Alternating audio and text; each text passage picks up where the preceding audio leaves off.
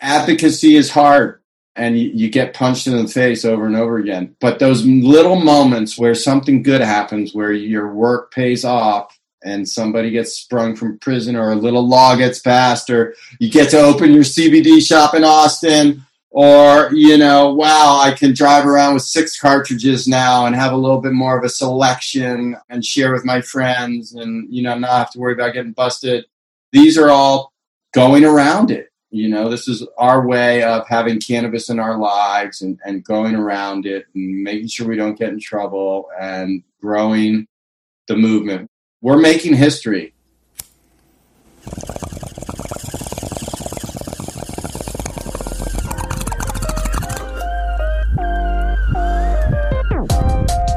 You're listening to To Be Blunt, the podcast for cannabis marketers where your host Shada Torabi and her guests are trailblazing the path to marketing, educating, and professionalizing cannabis.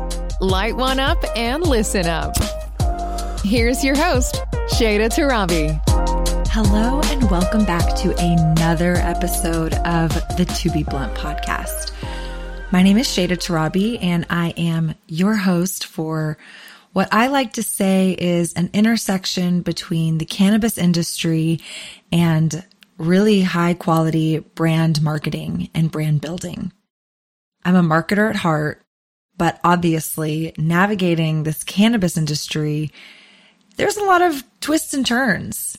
And so by inviting my guests to join me in addressing this conversation, my hope is that we will all learn through our shared stories. And today's guest couldn't be more prime for this discussion. You are probably familiar with him to some extent. If you're not familiar with him specifically, you might be familiar with one of his businesses. But my guest today is Andrew DeAngelo. His family is notorious in the cannabis world. Him and his brother have been pioneers, whether it's advocating at a legal level or advocating at a patient level to helping really create what we see as a legal cannabis market in California through some of the roadblocks that Andrew will definitely dive into in this episode, but also just the opportunity that also comes with bringing this plant into the light. And Andrew and his brother are, you know, founders of Last Prisoner Project, which is a huge nonprofit organization that really truly aims to help disrupt these conversations of the legality contrasting with people who are in prison for crimes that if they were happening today presently it, it, it, wouldn't even be a conversation because it's legal in these states. So it's a very interesting world we're living in when we're building an industry on the back of, you know, a very highly stigmatized and controversial plant. And so with that said, really honestly, truly had a really good conversation with Andrew and really grateful for his time to have a conversation that I can share with y'all. So I hope you enjoy this episode. Let's get to it. My name's Andrew DeAngelo, and many of your listeners are probably very familiar with my older brother, Steve DeAngelo. Steve and I got into cannabis. He's nine years older than me, so he was a teenager, and then I had to become a teenager. it took a little while. But we've been working with the plant ever since, really, and I'm probably most well known for two things Harborside which is a vertically integrated cannabis company here in California. And then our nonprofit organization, Last Prisoner Project, which is new. It's only been around a couple years now. Uh, but we are already uh, getting some very hard cases um, sprung from prison. Uh, many, many, much more work to be done, of course, many more prisoners, many tens of thousands of prisoners we have to get out. But those are the two things I'm, I'm probably most known for. I'm also a strategic consultant in the cannabis industry, uh, and I'm a storyteller, and I, I, I do creative cannabis content also. I appreciate that very humble introduction. I feel like there's so many other things you've had your hands in. I mean, just reading your bio, I was trying to pick apart where do you start to have a conversation? Where do you start to kind of look through your experience with this lens of marketing? And so I kind of want to leave it a little bit open ended, knowing that you have historically spent a lot of your time helping advocate for the plant. Obviously, with a marketing lens, it's you know helping people see it with a better light whether it's for reformation whether it's for you know how it's being prosecuted from a legal perspective whether it's a consumer who is shopping perhaps at your store purchasing your product what does that label say? So kind of from your you know long experience in the industry professionally how do you see marketing really being a tool that you've been able to leverage to help further your mission well, great question. You know, marketing, I went to theater school, I went to acting school. That's how I learned about the world. So I like to do things that I, I view marketing as storytelling. I think that's essentially what we're doing is we're telling the story of a product or a brand or perhaps if the product is something really remarkable and natural like cannabis, we might actually talk about that thing itself also. Um, and for a long time, in terms of advocacy, you know, marketing for advocacy is a little different than marketing for business, of course. But but this lesson may be instructive for both. For a long time on advocacy, our arguments for politicians to change laws and the public to embrace cannabis more was we have a right we have a right to put whatever we want in our bodies. This is a free country. Get over it. That was the argument for many years, all through the 60s and 70s, the beatniks, Allen Ginsberg, pot is fun. That was the whole argument. And it was not a wrong argument. It was a perfectly reasonable, rational argument. But rational arguments don't move people. And you can be right from here to till the sky falls on your head or opens up and rains riches down on your head, whichever it may be. But being right doesn't move people. What moves people is being hit in the heart. It, it, their heart has to be engaged. Their feelings have to be engaged. Maybe it's humorous. Maybe it's light. It doesn't always have to be, you know, fist in the air righteous, it can be many different things. I mean, look at cookies. Look at what cookies has done. There's not a righteous part of that brand at all. There's not a political part of that brand at all. There's lots of different things we could talk about in that brand that sort of are contradictory and, and maybe controversial. But Berner's done a really good job of creating a feeling in people um, and creating a connection in people that's familiar, that's not scary. Uh, it's not cannabis, it's a cookie. Hold on, it's not cookies, it's a cannabis. No, it's what is it? So it's a different way of sort of reframing. We have to reframe because people are used to the lie and the stigma of cannabis. So we, we have to reframe it. We have to rechange it. We have to make them comfortable. So once we started in the 90, late 80s and 90s, when a guy named Dennis Peron's lover died of AIDS and wasting syndrome, and he saw that giving him cannabis was prolonging his life, well, the light bulb went off in his head, and he realized Dennis had been selling weed and making the rational argument for a long time, but it, once he realized that, oh no, I got to put the people that are suffering in front of the camera not me giving a righteous speech. That's really not moving people. But when you have someone who's dying of AIDS saying, This helps me live, then we started hitting people in the heart, and then we started gaining a lot more political momentum because everybody knows somebody who's wasting away from AIDS or cancer. And so the silent majority started to get awakened with that messaging. So I think with marketing right now, you know, it's a very challenging time to market cannabis because every place is different. Texas has a much different level of stigma in it than California does. California is this bubble where almost everybody smokes weed out here and everybody's tolerant of weed out here. And you can smoke a joint walking down the street. Nobody cares. They don't care. They don't give a F. If they care, they walk across the other side of the street even if they have their kid with them, they don't care. most of the time. Now, if you ask them to license a cannabis dispensary in their neighborhood, they might have a different feeling. And even in California, we have that problem of bans, local bans everywhere. But it's a much different marketing stigma, audience, target audience in California for cannabis than, than it is in Texas. So we have that problem as marketers. Okay, well if I if I'm selling CBD and I'm selling it in California and Texas, how do I tell the same story? Is it possible for me to tell the same story, or do I need maybe two different brands, two different stories in that case? So that's also a problem. And then we have another problem, and that is you can't make claims about cannabis, at least on the FDA side of the fence. You got to be very careful. A lot of people gotten in trouble with that already, and, and I see more and more people getting in trouble with that. I had a group that was on the phone that's developing a capsule right now, and you know, of course, their technology is better than anybody else's technology. Um, um, and they want to call, and they're doing the you know the sleep party, relax kind of branding, you know, on everything. And um, everybody's doing that now, right? Everybody's doing that. If there's, if there, you know, sleep.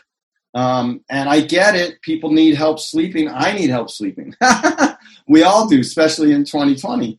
But but I'm not sure how do you differentiate at a certain point there. And what if that's not true? And what if somebody gets wired from your sleep and stays up all night and has a bad experience? What happens then? So you got to be careful. There's a little bit of a minefield. So how do you hit people in the heart with all those constraints happening at the same time, or just it doesn't, again, it doesn't have to be a big, heavy fist in the air hard. It can be whimsical. Berner did a pretty good job of it. So that's some of my thoughts regarding marketing in cannabis. No, I think that's a really fair perspective because it's in line with everything that I think I've heard and then personally observed. I mean, you highlighted, which I think the listeners have heard time and time again through my episodes. Every state operates differently. And so understanding the state's legalities, the state's regulations, that application, if you, like, for example, Arizona just went recreational, right? I have a friend who lives in Arizona. He texted me the moment that it passed. Let's open a dispensary in Arizona. I thought, what the fuck? I don't know Arizona's laws. I'm not an Arizona resident, but what I do know from being in the cannabis industry is that there's a lot more nuances to it. Same kind of scenario. I have customers who come to my CBD shop who say, Oh, when weed becomes legal, are you going to just turn into a dispensary? I think it's not just a light switch that gets flipped and all of a sudden, you know, it goes from being illegal to legal overnight. There's so many nuances, whether it's the regulatory nuances, how it's going to be marketed in the state, what are those licenses that you need to go and achieve. And so I think those are pieces that you really only start to peel back when you start dipping your toe into the industry. And so to kind of use your story as an example, Harborside's been around for a long time. It's really one of the first major dispensaries that opened up. Obviously, your family does have a legacy in the cannabis industry that I think gave you an entryway to kind of navigate some of these challenges that we're kind of addressing, right? Like, how do I do this? Who do I go to? I think you probably had some people in your corner, but what was that like? in California, knowing that it's so welcomed, but also still I mean, it's still cannabis, and it's it's not like there were people who had really done it before you building these. I mean, you talk about cookies. I mean, you can talk about Wana. There are these huge brands now, but but they weren't always. And so, what was that experience like creating and now running that dispensary over the years? Yeah, it's a really good question. I think the most instructive story I can tell on that is in the very beginning. We opened in 06, and we were one of the first six licenses ever issued for cannabis retail. So we knew we had to be mindful. We knew we couldn't put a big giant, they wouldn't let us put a big giant weed leaf on top of the building with a neon sign. Uh, or even one of the ones with the green crosses like you see all through Colorado and other places. They wouldn't allow that.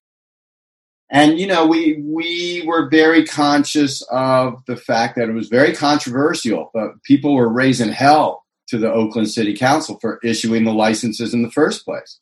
So the places that you could you were allowed to open were very industrial areas, terribly depressed areas, filled with you know what what some people would call homelessness and crime, but I, I call the most vulnerable among us, you know, and and that's where we were. Uh, and so we had to try to make people comfortable you had to drive there. you to, it wasn't in a centrally located part of town. You, you, we had a big parking lot. You know, we were able to secure it. We were able to make people. We had a lot of security staff, but we had to create a brand experience, and it was all in store. You couldn't really advertise. We did decide to call ourselves Harborside. We were right next to the harbor, and we felt like, in terms of the text of our name, should be a little bit more neutral. It shouldn't be uh, central weed headquarters or anything like that. So we wanted something that was a little more neutral. I think our big mistake with Harborside was from a trademark perspective, it's not very good. We were just a bunch of underground weed dealers. I mean, we knew about branding because we had our hemp company um, we knew about activism. We knew we had the lesson of Dennis and, and hit people in the heart. And, you know, we were, like you said, we were more sophisticated than a lot of people uh, with our background. Um, but but we were still, you know, uh, who we were. And, and we didn't go to marketing school and we didn't go to business school. We went to sell weed on the street school. And, you know, you learn a lot that way. But one of the things you don't learn about is sophisticated marketing and trademark uh, so eventually we decided that we were going to include the leaf. We were the only ones in those first licenses that did that. Um, I think I shouldn't say that without be, uh, saying I think. I'm pretty sure. Um, and we were one of the first, you know, companies that did that, that loudly and proudly had the leaf. We also had hands that were holding the leaf in the design that we did to, to try to communicate that we were being stewards of the, of something good and that the hands were both black and white and you know we were trying to express how this plant can bring lots of different people together here in oakland. It's very it's a, a black city um, not as much now as it was in 06 but but but it's still very much black city and certainly a diverse city very diverse city. Um, and, and and so we're very conscious of that. We, we want all of our community to feel good I think a lot of your listeners and a lot of people in new markets like Arizona and Texas, you're going to grapple with this. Should we have the leaf? Should we not have the leaf? Should we do something tweaky to the leaf? So it kind of looks like a weed leaf, but it could also be clover. or should we, um, how, you know, uh, should we have canna in the name? Canna this, canna that, canna this um, um, should that be in the name? Um, or how do we differentiate? It's really hard. You you have a cbd shop. That must be hard. I mean how did the brands in your shop differentiate? You know there's so many now. Is it must be hard huh yeah i mean just to kind of loop around with what you're saying i think these are really good questions that I was going to almost ask you if you could go back in time and do anything different, you know, would you? The answer is probably yes and no. I mean, I think back to when we launched our brand ourselves, I mean, yes, we made similar decisions and had similar discussions. Our brand is called Restart. CBD, but restart kind of being standalone, like you kind of addressed. We wanted to be neutral. We didn't want it to be canna focused. I mean, we're trying to read the audience. We're in Texas, you know, there is a stigma to it. We're also, when we launched our brand, it was not state legal, it was federally legal. And as you know, just because something is federal, your state could have varying laws, and Texas is Texas. And so there was a lot of rightfully so threats around what we were deciding how much we wanted to be risky. You know, it's like I could say this in my title, I could market it this way, I could put this logo up, but it was always a kind of a I don't know how this is going to be received both from my consumers but also the enforcement. So we are fortunate we're in Austin that we don't have to deal too much. I mean, it's still Texas, but Austin's a little bit easier than I think Dallas or El Paso. But yeah, for us, we actually pretty much only sell our own products. So I have no competition necessarily with other brands, but I agree with you on the I go to our local grocery store. Now they're selling CBD in the grocery store. I mean, don't even get me started on the actual integrity of those products. Just because something is sold in a grocery store does not qualify it as a good product. But you start to kind of look at all the brands and starting to pick them apart. And it is very difficult. And something that you said that really resonates with me that I would love to highlight for those listening is you really have to have a story. You have to have something unique. I mean, I totally get vertical integration where you can control we're growing the plant we're extracting we're packaging we're marketing we're selling. So obviously there is more. Our growers have been you know growing slash selling slash in the weed industry for decades. We have this passion. We're craft cannabis connoisseurs. But then i think a little bit on our side from cbd especially because you couldn't grow in texas hemp up until recently we really couldn't be vertically integrated. And so at that point, it is a how do I tell a better story than the guy or gal next to me? And so I think storytelling really is key. But now I want to kind of go back to your story and, and pick apart a little bit further with Harborside. I mean, coming from that scenario that you painted of, you know, it was accepted and it was acceptable, but it still had these, you know, challenges that you had to overcome. Maybe signage was an issue or parts of town that you were, you were able to actually get a location for to actually put your dispensary up. How has that evolved as cannabis has gone more mainstream? And I'll kind of also add on to that question, just given your particular background of advocacy from a legal perspective, especially launching Last Prisoner Project it strikes me as a hard situation to exist in, and this is why. Legally, it takes the stigma around it away if you bring it into the light. Now, there's a legal plant. Nobody should be prosecuted because it's a legal plant. You can go to a store, you can buy it. But I know you're in California, and everything that I hear about California seems to me that it, it it's it's kind of difficult to operate in a legal market. There's monopolies. They only issue so many licenses. You know, how do people manage and navigate that. So it's like on one end, you want it to be legal because you want the freedom and accessibility and for people to not be punished for this plant. But then at the same time, you know, do the small players who want to have the dreams of a cannabis brand in California is is that even a possibility in cannabis in 2020? Very hard in California because the framework for adult use legalization was designed poorly and the political environment here makes it very hard to fix it. I, I, was in Sacramento for three years trying to fix Prop 64, the adult use framework. 75% of our transactions, almost three years into adult use, are still in the, I call it the legacy market, call it a illicit market, whatever you want to call it. That's a disaster. And as you mentioned, the barriers of entry, it's really barriers. It, it, the local people limit licenses, yeah, or they ban it altogether. So you can't give the local people control to do that. Sorry, local people, you couldn't opt out of prohibition. You don't get to opt out of legalization. It's called democracy. Deal with it. You can zone it and push us in the edges of your town or whatever. Fine. We're weed people. We're used to having to put in a little work to get our stash. Okay. But don't let the local people ban it. Uh, don't let the state or the local people overtax it, or the people are going to keep buying from their dealer, not from the dispensaries. They just won't. Um, I'm sorry, the people's wages don't go up that fast. And then, of course, one of the cool things in the medical framework in California, which kept some of the vultures and sharks away from finance and other industries, it was nonprofit. Had to be nonprofit.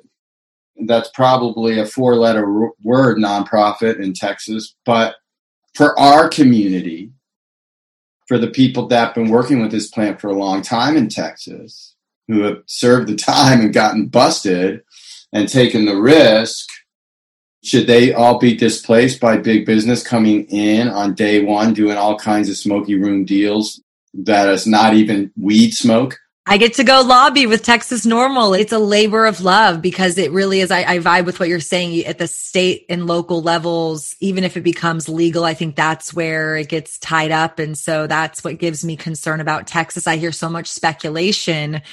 Oh, Texas is going to pass in two years. Texas is going to flip. It's like, I just I don't see it. And maybe this is another question for you too, having gone through it in California. From my understanding from a political landscape, it does appear that there's a trend. You go from medicinal to recreation or medicinal to adult use. Has anybody ever gone straight, anybody meaning has any state that you've observed gone straight recreation? I don't think so. Um, let's see. That's a very good question. I don't think so either. Um, Michigan didn't, Massachusetts didn't, Florida didn't. Nevada, I think, had medical, but they didn't have dispensaries, and so they did all of that at once. Like Mississippi just went medicinal, Arizona just went recreation, but they had medicinal first. But it just means to me that for a state like Texas, I'd have to see proper medical programs legislature coming out that supports that development before I even see an adult use market. Now things can change, but it just creates an interesting progression into legality, right? And so I think coming from California being, I really think the poster child for, I'm going to say it, good and bad cannabis. We are the poster child for how not to legalize adult use. I will say it as a someone who's still I think loves California, but I fell in love with California when I was a nine year old boy. I'm 53 now, and I, I I'm very proud Californian, but we have not done this right at all. We are the poster child for doing it wrong. Oh, I appreciate you admitting it and saying it because I think that is the observation when you are looking from a Texas perspective. Like I said, I use this podcast, I use these conversations very selfishly to better understand and navigate what we're approaching. And so when people, you know, ask or say they're like hey when are you going to flip your your cbd shop into a weed shop? I'm like that's not how that works. That, that's not that easy. And so looking at what california did compared to colorado i'm always like okay texas if you legalize please look at colorado please look at colorado. Don't do what california is doing. But knowing that it's obviously much deeper than that and i feel like the only way you can really start to get into it and navigate it is by getting in and navigating it. And so you just mentioned you were in Sacramento. I know you did some stuff in DC. Was there anybody who was like, hey, you should come be a part of this? Or were you just like, I want to be a part of changing this? Like you felt the passion inside of you to go advocate? Because I think advocation is a broad word. And I'll quickly dive into that. I've been a cannabis consumer for 15 years, but I've only professionally worked in cannabis, i.e., I'm also my own boss now for two and a half years.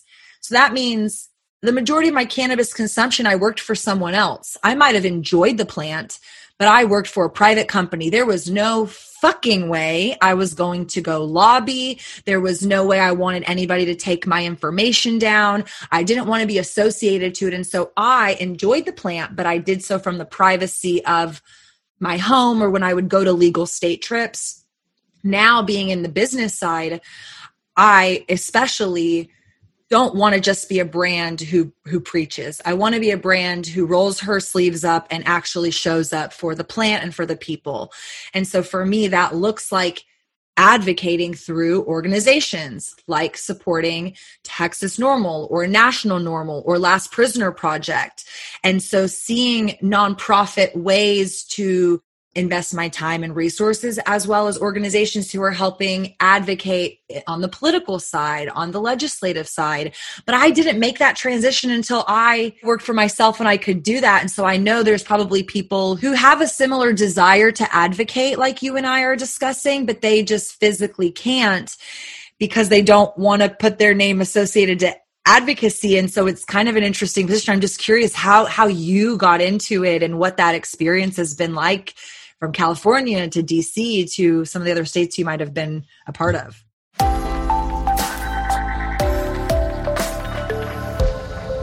Quick break to say thank you to Restart CBD for sponsoring this podcast. Restart CBD is a brand my sisters and I founded in our hometown in Austin, Texas. We operate a retail location as well as an e-commerce store, and you can browse our wide range of CBD products at restartcbd.com. Again, thank you to Restart for allowing me the time and resources to put on To Be Blunt. I hope you'll check them out for your CBD needs. Let's go back to the episode. I came up in a much different time than now. I came up in the 80s is when I started smoking weed and I was a teenager. And the reason we were advocates was because our friends were getting busted and going to jail. That's why you become an advocate. Now it's more nuanced in the sense that we've always had the problem of people being in the cannabis closet one way or the other. And whether it be actual use of cannabis that they don't feel comfortable coming out of the closet or it's advocacy of cannabis and that they don't feel that they can even do that because it would hurt their career, it would hurt their status, it would hurt things they've invested a lot of energy into building, and they don't want to risk that. So it's been a very common problem. I'm sure that's a huge problem in Texas. Got to be a huge, huge problem. I mean, if you just look at this last election, South Dakota and Mississippi won and the, their red states, Biden didn't have a prayer in those states. I think weed won even bigger than Biden did in both those states. And I think it might have won even more than Trump did in Mississippi. So um, I don't. I think Trump beat weed in South Dakota. weed is beating Republicans, is beating Democrats, is beating all the politicians by higher margins. It's usually a landslide. It's not even close. So there's a gap between what's happening in the major political parties and the political decision making process in our country with respect to cannabis and the actual people themselves. And so hopefully people are feeling more brave when they see election results like that and they feel like they can speak out a little bit more. It starts with your own community around you. This is marketing uh, to a certain degree. And maybe it's just a question at Thanksgiving dinner. You know, it's very conservative family. Maybe it's just a question. You know, what do y'all think about that weed thing in South Dakota? And it's just a question. You've already decided the person asking the question that you want weed to be legal and you want it in your life, but but you can't say that at that Thanksgiving dinner. But you might be able to say, "What do you think about this South Dakota thing?" And it's South Dakota. It's similar conservative place, um, and all of a sudden you're starting to open up the door. Um, it's just a crack. It's just a little tiny thing. They might say, "Ah, marijuana," and you might have to go back next year. Um, uh, and and it might be like that, or it might be, you know what? I'm so sick of this damn marijuana war, and you know, and the whole door might open and all of a sudden the family's having a conversation that is much different than than than people expect. And that's how it worked in my family. My parents were against it. They hated it. My mom hated it. My dad hated it. They lectured us against it. They knew what we were doing. We weren't going to hide. We weren't going to lie to our parents but they hated it. But by the end of their life my parents were both using cbd and thc on the regular my mom had dementia. My dad was in all kinds of physical pain. Um, and they died in our arms at home.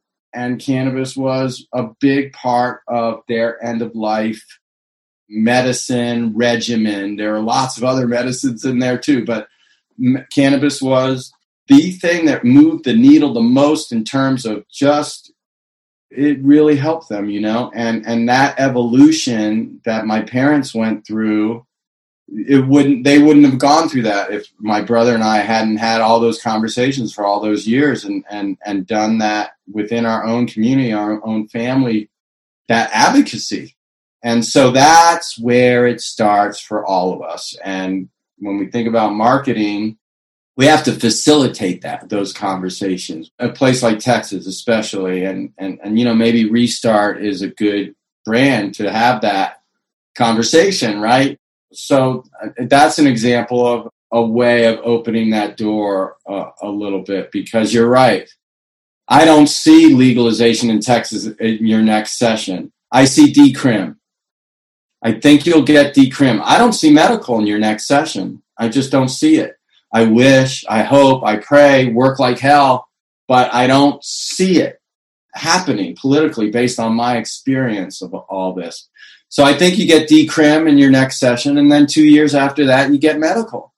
And I think that's what's going to happen. Then two years after that, you'll get adult use, and that's what, what Texas is going to feel comfortable with. And it's going to be tricky because I think you're going to have more of an Oklahoma experience with the elected officials once they do decide than you are going to have a California experience. And I hope it's more like Oklahoma and Colorado, frankly, than than California. And Texas, you know, has a great promise. There's great promise for cannabis in Texas, despite the six year timeline. Is next year the session, 2021? Is that the next session? 2021 is the next session, and I'm happy to hear your timeline. Yeah, I'm right with you though. But I think 2025 is when it happens, unless I'm totally wrong and it's longer than that, or I'm totally wrong and shorter than that. Um, but that's what it feels like to me. You're there. What do you think? No, you're right on the money. That's exactly what I I share. Fun fact: Austin is decriminalized under four ounces, which is wild. You can have 10 cartridges personal possession. I'm using air quotes for y'all listening, which previously a singular cartridge was a felony in Texas. And now in Austin, you can. So we're making progress. It's very great. I tell people weed is basically legal I say weed is legal here for all intensive purposes. You just cannot legally buy it. So, you know, have fun with that. But no, I think your, um, obviously your expertise, it's fun for me to hear because it, it corroborates what my research and history just being a Texan and also working in this industry now has seen and witnessed. And yeah, we're a two year cycle. They don't have, I mean, there's some guy just uh, wrote a couple legislative pieces that are promising, but nothing is for medical and, and just kind of what we address the trend of medical first. I don't see anything. Our medical program is not even a medical program, it's 0.5% THC which is a joke in my opinion. And so until we have a true medical program, I can't even start to put a timer on okay, 2 years and then 2 years, but I'm with you. I'm about 5 or 6 years. But going back to your point and your sentiment of of sharing about your your parents and your own personal journey with the plant, I think it was just such a beautiful sentiment to kind of highlight because I do think that is really where advocacy begins. And I do realize not everyone has the comfortability to be as public facing as perhaps you and I are. One of my friends here in Texas, he likes to use the, the hashtag normalize the joint. I've jumped on board. I like to post pictures of me smoking joints everywhere. People are like, what are you doing? I'm like, this is how I advocate for the plant. This is how I help destigmatize it. It's funny though, on my Instagram, I posted I was touring a Texas hemp farm yesterday in South Texas. Very small operation. The guy's just kind of testing things out, but a very, very good grower. I haven't smoked his stuff yet. He gave me a couple samples, but beautiful trichomes, purple hairs, pink hairs. Just, it doesn't even look like hemp. It looks like marijuana. And so I put it on my Instagram. I said, Is this hemp or marijuana? Oh my gosh, everybody's saying this is weed, this is marijuana. And so I start digging further. I'm like, do you guys think I sell weed in my shop, you know, here in Austin? And people are like, yeah, I thought that's what you've been selling this whole time. And I'm like, ah, opportunity to help educate you know? It's just i think advocacy really is is just connecting people with those dots whether it's your family members at a dinner table or you know your friends in your peer group or you know the water cooler at the office. Or in my case it's my instagram followers. I'm like i want to help you guys understand this plant from a a non you know defensive perspective. I just truly want to help people understand it better. It's so hard for everybody. It's so confusing. Is CBD cannabis? What is cannabis? What is weed? What is CBD? What is THC? It's all cannabis, okay? It's all one thing, but we have to make these distinctions because of stupid human tricks. Well, because of the law too, right? I mean, technically in Texas, you cannot have over 0.3% THC, but Texas doesn't count total THC. They just count Delta 9 THC. So I've seen um, a couple things in California. I think y'all have products that have Delta 8 in them. Texas is a huge Delta 8 market, but it's because Delta 9 isn't legal. And so even just navigating and understanding the nuances from a state perspective, from the plant perspective. I had somebody come in the shop the other day. They said, "Can I? Uh, do you have CB or do you have Delta Eight flour?"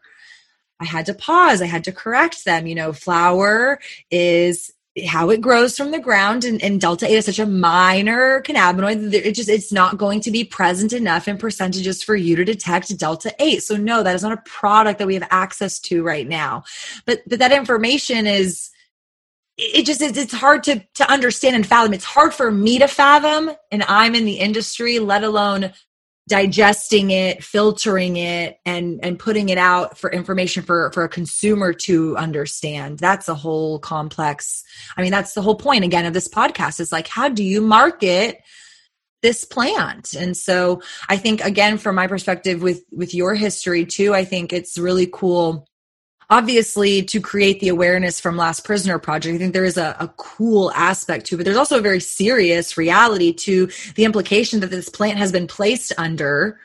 And as a result the arrests the amount of years lost of people's lives for dabbling dealing consuming a plant that you and i for the most part get to play with now legally. So kind of walk me through how your advocacy from you know, just being an individual in the space, running businesses in the space, transitioned into advocating on this bigger platform. I mean, creating an advocacy group like Last Prisoner Project, I'm sure, is not an easy feat when you're trying to go up against the government who thinks they're right and the law says this. And I mean, I watch a lot of crime cases, crime TV, you know, opening old cases and files. It's, it's a lot of work. So how did how did y'all even begin to navigate that? What was the impetus for kind of creating Last Prisoner Project, and also what is it for those listening who are maybe unaware of what it is? Sure. Last Prisoner Project is a nonprofit organization. We are official 501c3 now. Our mission is very simple get every cannabis prisoner on earth out of prison, particularly in places where cannabis legalization has happened in one form or another, but really everywhere. Um, and then once you're out, we want to help get your record expunged and reintegrate you to society. That means housing, that means employment, and that means support for families and children. And that's what we do. It is hard to advocate for the most vulnerable among us, whether it be the homeless or whether it be our prisoners or whether it just be people living in terrible poverty or um, people that are terribly strung out and, and desperate right now. Um, we have that crisis. So, whenever you're advocating for the most vulnerable among us, it's a hard journey. It takes a long time. It takes a lot of resources. And when you're trying to get people out of prison, you're dealing with the criminal justice system. And the way cannabis gets legalized, it's not just everybody gets out of prison as soon as the law passes. It's not just everybody's record goes away as soon as the law passes. It's not like this magic thing that happens as soon as the law passes. And people probably don't realize that, right? But politicians don't think about this holistically. They think about it based on what they need to do to get votes and and contributions. So they're very reluctant to legalize weed in the first place, and, and then they don't take a holistic approach, and they forget about the prisoners, or they forget about expungement, and they don't put it in the law. And then people like Last Prisoner Project go, but I can't, what are you doing? And then we have to go through a whole process of trying to get those laws passed that will help us, or just go through a preordained process for expungement that's very draconian and absurd. So that requires a lot of lawyers. You have to fill out a lot of paperwork. You have to file a lot of petitions with courts. You have to wait for them to rule on it. There's parole boards. There's all kinds of people like that you have to go through. And in some cases, some of our constituents, we try to get them better lawyers so that they can do better on appeal. Um, so we have a lot of lawyers working for us pro bono. We have, you know, PR firms helping us. We have a very small team uh, of staff, and we have a very dedicated board, of which I'm chairperson of the board, and um, we volunteer our time to do this work. And luckily, our model for the organization engages the cannabis industry. So we've developed programs that anyone who's in the industry can be a part of. So if you have a retail shop like you do, um, you can have a little bucket, little change bucket, so people can put their change in there, and that's called Roll It Up for Freedom. Uh, and that program has raised well into the six figures of, of money. Um, and we have, I think, I don't know, somewhere around 50 retailers across the country, um, maybe more than that now, maybe a lot more than that now. Mary Bailey, our managing director, she runs the program. Every day we're adding, she's adding more people uh, to to that program. We have a similar program for manufacturers and um, anyone who grows cannabis or has a consumer facing product. You can get a Last Prisoner Project logo that you can be put on your product. We we don't want it to be a big giant thing on the product, just a little. Let your your customers know you support Last Prisoner Project. We're not trying to be a cannabis brand. That's not our mission, but we do offer that that sort of support and upside for folks. Uh, we we promote our brand partners on our website, on our social media, and we're trying to do think of ways to to help brands that support us get as much support from us because I think it's a very worthy thing for companies and brands to do. And we're not the only group. There's lots of groups that companies can support. I encourage you to support others too, not just us. And and you know, I hope we can uh, get uh, folks out. There's a terrible case in Spain right now. Um, one of the big Spanish activists who has a big chain of associations over there got busted and has to serve five years, which is insane in, in Europe. So they're starting to crack down on the nonprofit associations in Spain, which is a very troubling development. We may be more international faster than we think um, if if we can somehow draw attention to that case. So there's high profile cases that we spend time on, people serving life right there in Oklahoma, we have a constituent named Leland Dodd who's been serving, uh, who's basically got a life sentence. Uh, he's been in jail, I don't know, 25, 30 years. He's in his 60s now. The only thing this guy wants to do is go fishing. Uh, he's been in jail for so long, and, and uh, he got set up by an undercover cop. I think it was, I don't know, wasn't very much weed, five or 10 pounds of weed, maybe a little bit more than that and so he's just sitting in jail, you know, and we're trying to get him out. So we have some high pro cases, and then we have a whole lot of just regular, you know, lower profile cases, and we try to pick the low hanging fruit from that. We have limited resources, obviously, and and so that's what Last Prisoner Project does, and it, it really is a joyful expenditure of time and energy when you talk to someone on the phone that you've sprung from prison or or talk to them on Zoom, it'll make you feel really good. Or you write a letter to I you know just today I'm going to send some books to a cannabis prisoner who's serving time in Illinois. I'm sending him a couple books. It feels really good when someone says that book you sent me I've shared with a hundred other inmates. They've all read it and we had a little discussion about it that makes you feel good than just making money on your cannabis brand, you know, and and you can walk a little taller and a little prouder and that's the currency that I'm trying to peddle right now. we have to go around these these these terrible problems and constraints and laws that we have even even when the frameworks are poorly designed like California. You know, when Harborside got disrupted. My work with Harborside got disrupted because of some of the same forces. I said, well, what can I do next that's going to be helpful and that's not going to be controversial at all? Okay, I'm going to try to get people out of prison. This year, I've, I've probably made less money than I have in 15 years, but I've also felt really good about um, the work I, I've been able to do with the Last Prisoner Project. So, advocacy is hard and you, you, get punched in the face over and over again. But those little moments where something good happens, where your work pays off, and somebody gets sprung from prison or a little law gets passed or you get to open your CBD shop in Austin or you know wow I can drive around with six cartridges now and have a little bit more of a selection and share with my friends and you know not have to worry about getting busted.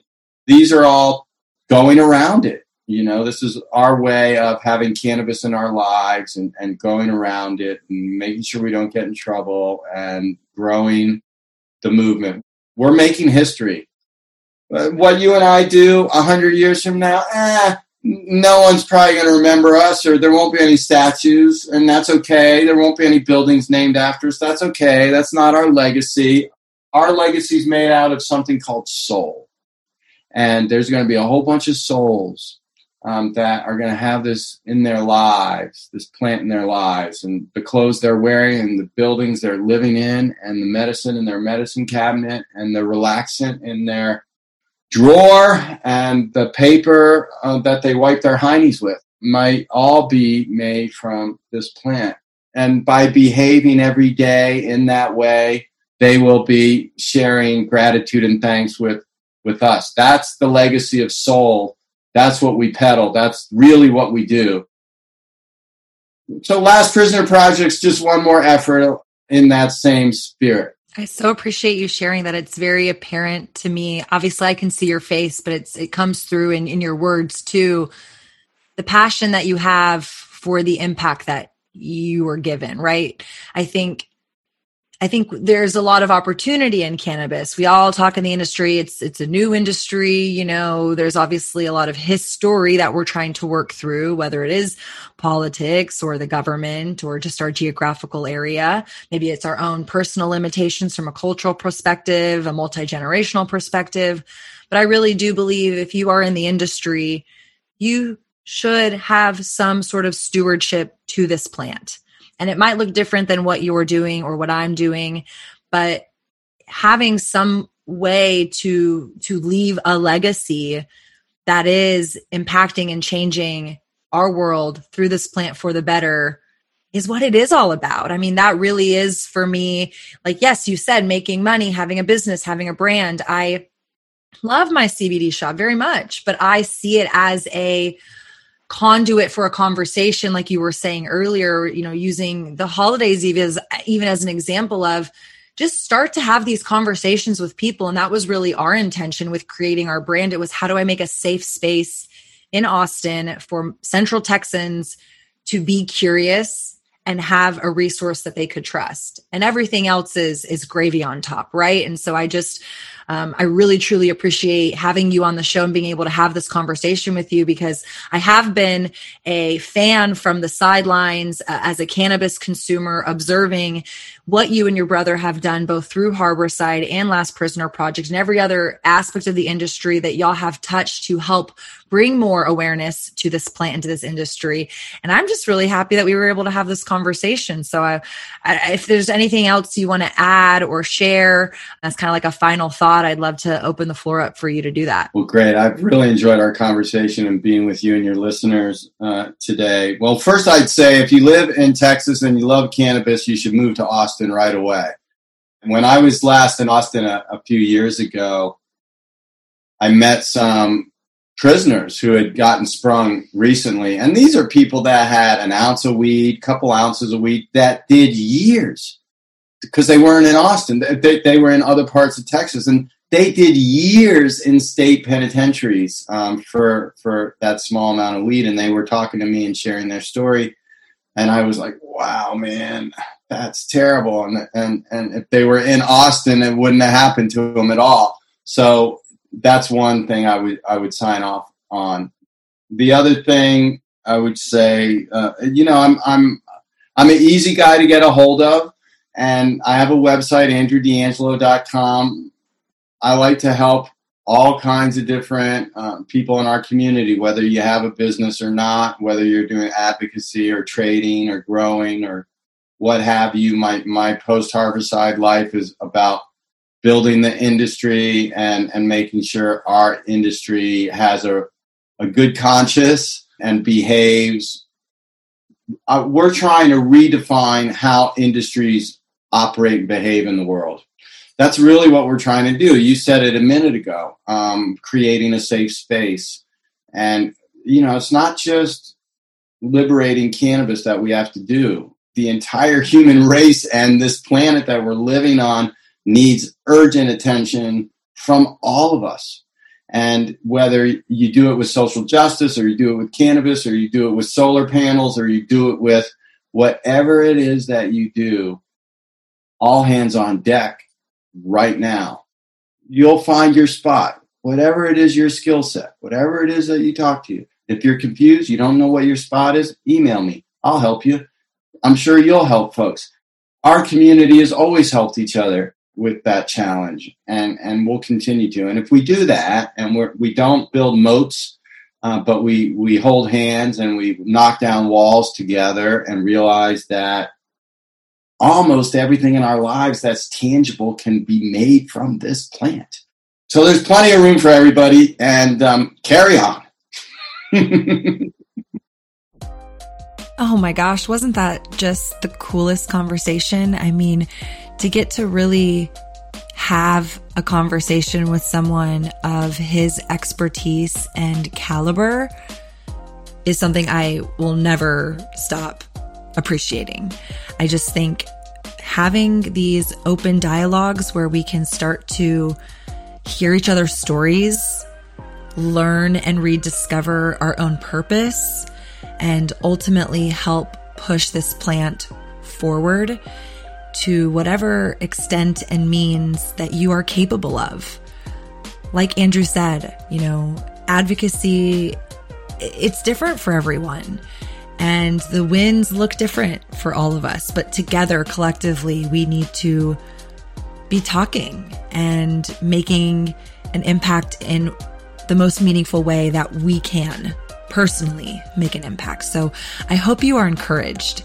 I hope you're encouraged. I hope this episode left you with more curiosity of ways that you can be an advocate of this plant and if you ever have questions on how to get more involved, I know Andrew has made himself available. I'm always available too. So thanks for listening to this episode. We'll be back next week with another one on Monday. Hope you guys have a good one. Take it easy. Bye. Love this episode of To Be Blunt? Be sure to visit theshadatarabi.com slash to be blunt for more ways to connect. New episodes come out on Mondays. And for more behind the scenes, follow along on Instagram at the Shada Tarabi.